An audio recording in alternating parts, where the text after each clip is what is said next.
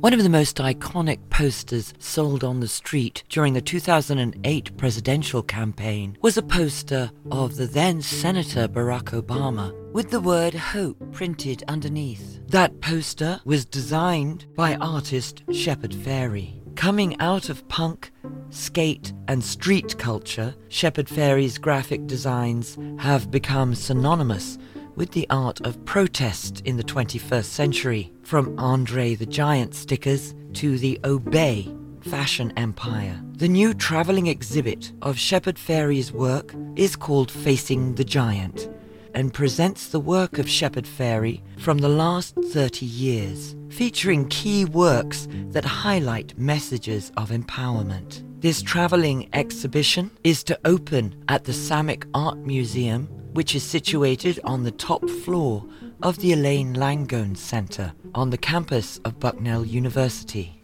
The museum director, Richard Rinehart, came into the WVIA studio in Lewisburg recently to tell us about this exhibit and about the Samek Art Museum. The Shepard Fairey exhibition is a traveling exhibition, meaning that it's uh, organized by a traveling exhibition company in coordination with Shepard Fairey and Obey Industries and all that. And then, um, you know, they market it out to museums and directors. So I found it through them rather than directly interacting with the artist. Oftentimes, the exhibitions that we organize are me getting in touch directly with an artist. But in this case, it's a traveling exhibition. Can you talk a little bit about Shepard Fairey and why you were excited to have this exhibit come to the Samek? Just a little bit about him and Yeah. his influence. Sure. Well, Shepard Fairey is an, an artist and a graphic designer and political activist.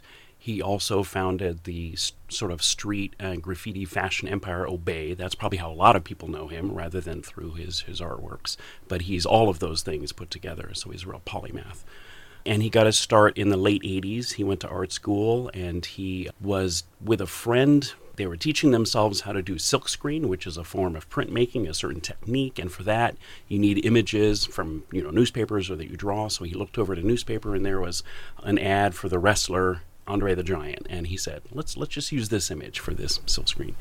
And he did it and it was kind of fun and him and his friends called themselves their posse so he made the stickers say andre the giant has a posse meaning him and his friends. You know he came from punk street skate culture in the late 80s early 90s and so he started to sort of wheat paste and kind of illegally put this sticker up around town you know on light posts and stuff like that. And it just went viral. Everyone went crazy about it and so that was kind of how he got his start. And then the big thing that happened was in 2008 when those of us who aren't part of the skateboard hmm. hip community suddenly became aware of his work with the great Obama poster Hope. Yeah, so he didn't do that at Obama's request. The campaign didn't ask him to do it. It was again a sort of not quite illegal, but an unsolicited effort on his part. So he just made a poster of Obama with the word hope below and, you know, given a certain graphic treatment, which is now his signature style. Um, but he made that campaign poster all on his own, and, and you're exactly right. That's what catapulted him to national fame. Obama did, after the poster got so popular and Obama won the presidency, uh, Obama did, of course, thank him for his contribution. And that poster, which started off as, again, a kind of an outgrowth of street skate culture, um, is now in the uh, National Portrait Gallery, which is part of the Smithsonian in D.C. So that sort of illustrates the journey that this artist has taken from skate culture right right up to the most prestigious museums in the world. When I look at Shepard Fairey's work, he has some favorite colors that he always seems to use the, uh, the red and the cream. With the Obama poster, it was interesting because it was red, cream, and blue, so it looked very patriotic. Mm-hmm. And that pose, it was taken from a photograph, I understand. I understand Shepard Fairey got into a bit of trouble over that, but mm-hmm. he chose a photograph that reminded one of JFK. He's very clever at finding the right images to take, which is mm-hmm. a skill in itself, isn't it? It is, it is. He's a curator of images as well as an artist. But you're exactly right. He has an, a real eye. And you're exactly right about his color palette, too. You'll see that in the exhibition, that the color palette is sort of, I would say by now, the three colors. You know, well, there's always black. There's always sort of the black ink, you know, that a printmaker would always go to. And then there's a sort of cream color, which is kind of a white. Then there's a bright red, which is definitely red. And then there's kind of an a muted aqua, which is kind of a blue. But it's like you said, it's a red, white, and blue palette. And given that a lot of his work is about politics, and he's an American, and it's about American politics, this makes perfect sense that it would be red, white, and blue. But it's you know s- certain shades of these colors. And in fact, the Samek Art Museum have we also pulled out those colors. So if you come to the exhibition, you'll see that we've painted three different accent walls. One is red, one is that blue, and the other is kind of that yellow cream color to orient you to look for those throughout the exhibition.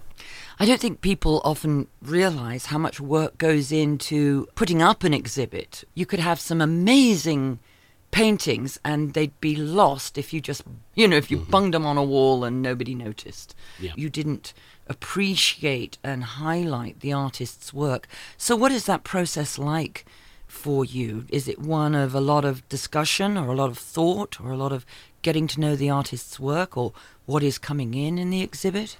Uh, that's a good question. I mean, there are whole fields like curatorial studies, you know, that people get degrees in this sort of thing exactly. But to put it in short form, it is well, first of all, you have to work within the parameters that you're given. So, whatever your typical gallery or museum space says, you know, do you have windows, no windows, how big it is, is are the ceilings higher, you know, what color are the walls, all this kind of stuff. So you sort of have to work within that. And then, yeah, you're really considering the work itself and you're creating an experience. You know, a curator in a museum is, I often liken it actually to a Disney Imagineer.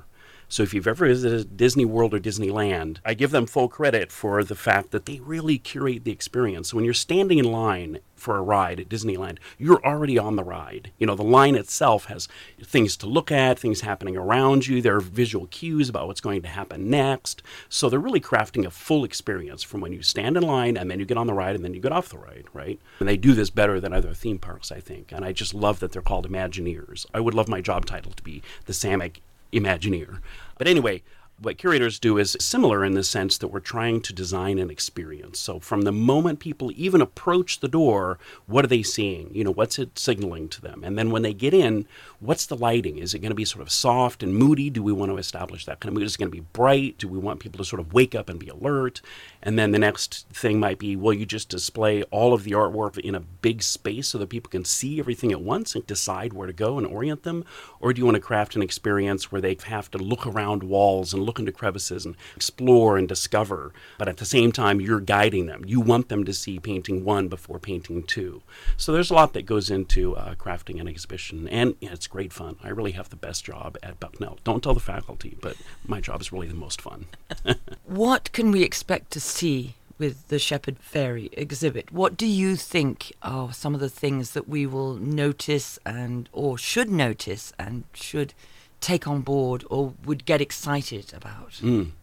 Well, first of all, I guess to provide some context for it, the title of the exhibition is Facing the Giant Three Decades of Dissent. So that right there already gives you a clue. You're going to see a big time span. So you're going to see his work over the last 30 years, which has evolved, of course. And since he's a social critic and commentarian, you'll find that the social issues that he's referencing are from world history and American history. So you get a historical perspective. And there are 30 pieces in the show, and they're all very large works of his two-dimensional works. L- let me just unpack, if I if I can, let me unpack the history a little bit because since we're a museum, the history of this is is very important for us. So there's first of all the exhibition itself spans three decades. You get that kind of history. We're also planning to have an ancillary exhibition that we curate from our own collection in the gallery next door. And that will go even further back and show you a couple of hundred years of artists who use printmaking and other techniques to do social commentary and political commentary to kind of put his work in context and say, you know, his work didn't come out of nowhere. There's a long, long worldwide history of political critique and political cartoonists and artists, you know, so we're, we're trying to stretch that history back a couple of hundred years. Now, you asked what to look for within his exhibition. You can also see the history of art and political commentary referenced inside of his exhibition and his own works. And I'll give you uh, some examples. He has one poster for which the slogan says, Make art, not war. It has this artful picture of a woman, kind of looks like an Art Nouveau portrait in the center of the slogan. Well, of course, there's a reference to, again, art history. There's a Nouveau look to it, but there's a very direct reference to the um, anti war slogan from the 1960s, the anti Vietnam War slogan, which was uh, Make love, not war. And he's changed it to Make art, not war. So he's nodding to the history of political dissent and visual communication in, America. There's another image called Guns and Roses, which is rifles and machine guns pointed into the air, but instead of bullets coming out the barrels, there are roses blooming out, and then there are sun rays emanating from the roses. That also reminds me of the Vietnam era when peace activists put flowers down the barrels. Absolutely. That, that, that's exactly the reference that he's making, too. So, Bernie Boston was the photojournalist who took the famous picture of peace protesters placing daisies into the barrels of the National Guardsmen as they were protesting the war. So, that became a sort of famous symbol, which he's referencing then with this. You know, he doesn't come out and say it, but it's, it's there. It's a visual, it's an art historical reference. Well, it's like he nudges us. So, he, he says, think of this, remember this. Yeah. He's that kind of artist that doesn't give you the whole story, yeah. but just nudges you into a memory. Yeah. Or into a conversation. Because if I saw that, I would have that conversation with my children, grandchildren who weren't alive at the time, mm. who might not know the reference. And I would say, oh, that reminds me of. Yeah and he does he's very astute about his art history too which i respect a lot. Not only because i'm an art history nerd myself and i respect that but i think it makes his work a little bit richer and deeper. And i, I think it's a way of him acknowledging i mean he has built up this obey fashion empire and of course his artistic career.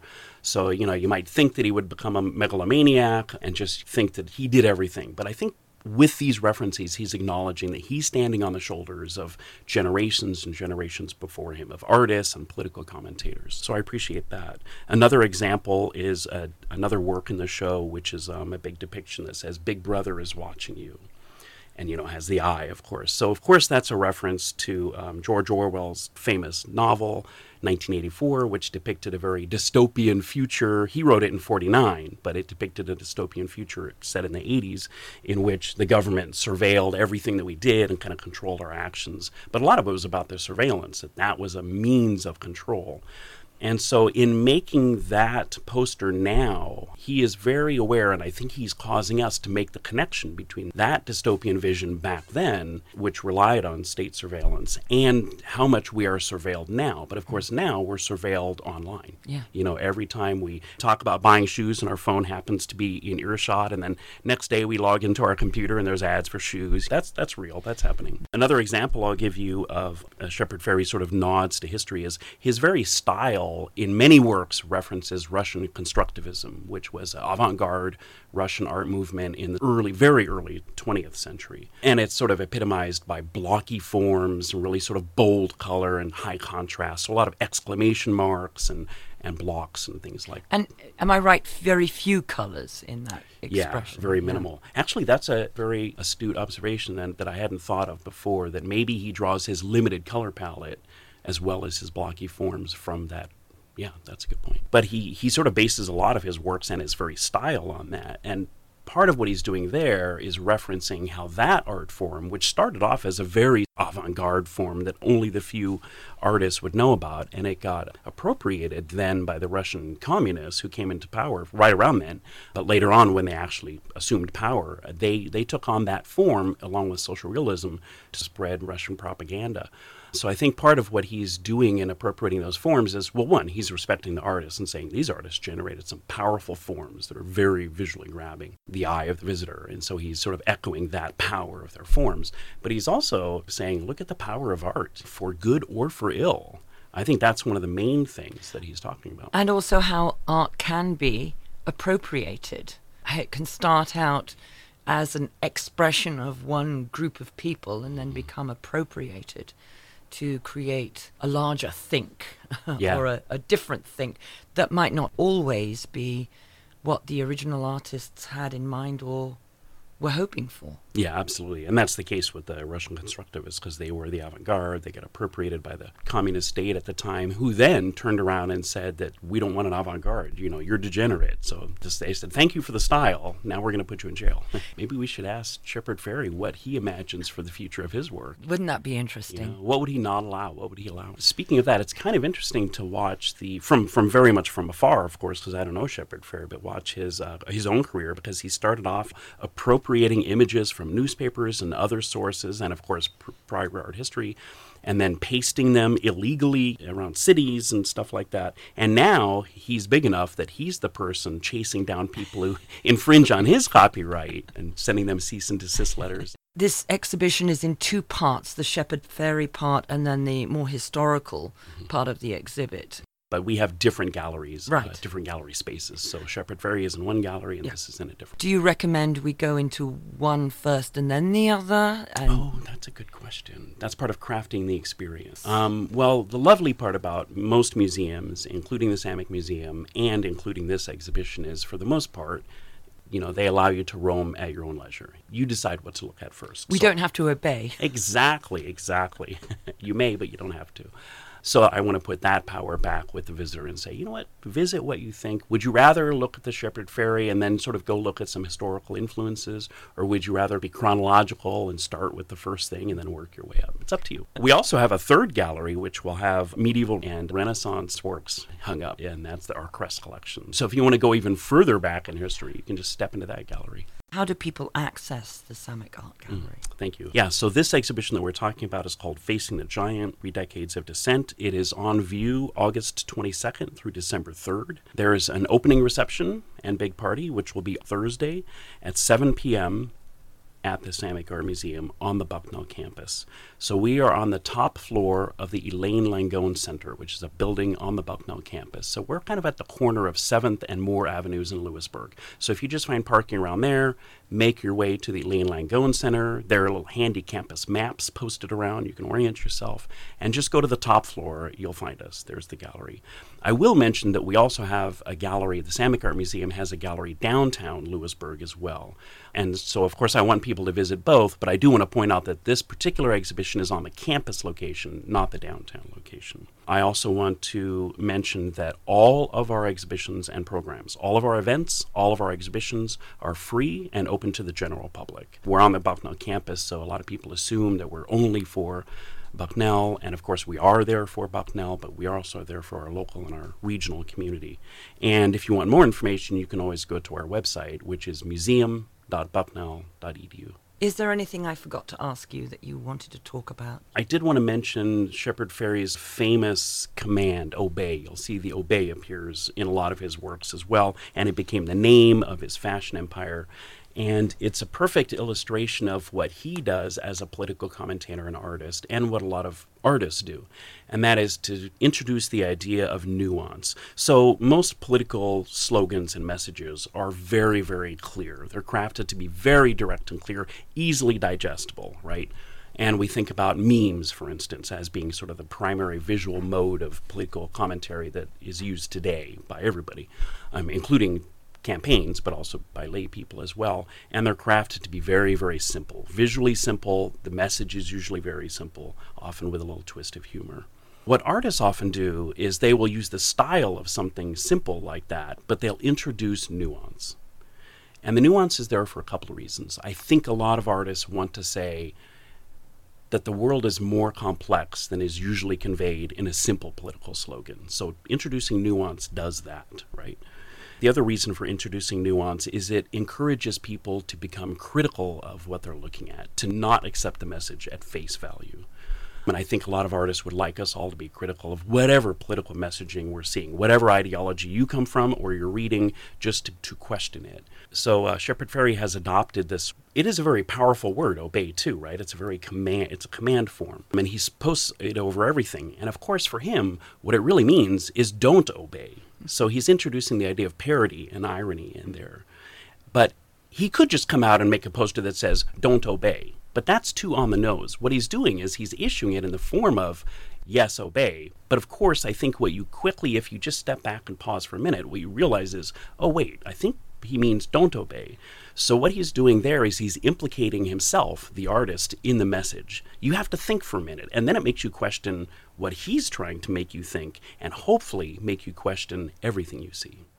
Richard Rinehart of the Samek Art Museum speaking about Facing the Giant, Three Decades of Dissent, the work of Shepard Fairey. Shepard Fairey's travelling exhibit will be on location at the Samek Art Museum on the top floor of the Elaine Langone Centre on the campus of Bucknell University. 701 Moore Avenue in Lewisburg. The exhibit opens on August the 22nd and runs through December the 3rd. The Samek Art Museum will be launching the fall 2023 semester with an opening reception in honor of Facing the Giant, Three Decades of Dissent, Shepard Fairey, on Thursday, August the 24th, beginning at 7 p.m. To find out more about this exhibit, the Samek Art Museum, and their downtown location, the Samek Art Gallery, please check the Samek Art Museum's website, museum.bucknell.edu. The opening reception, Thursday, August the 24th at 7 p.m. The exhibit itself runs from August the 22nd to December the 3rd at the campus location of the Samek Art Museum, the top floor of the Elaine Langone Center on the campus of Bucknell University, 701 Moore Avenue in Lewisburg. Many thanks to Richard Rinehart of the Samek Art Museum. And thanks to you, Fiona Powell, WVIA Susquehanna Valley producer.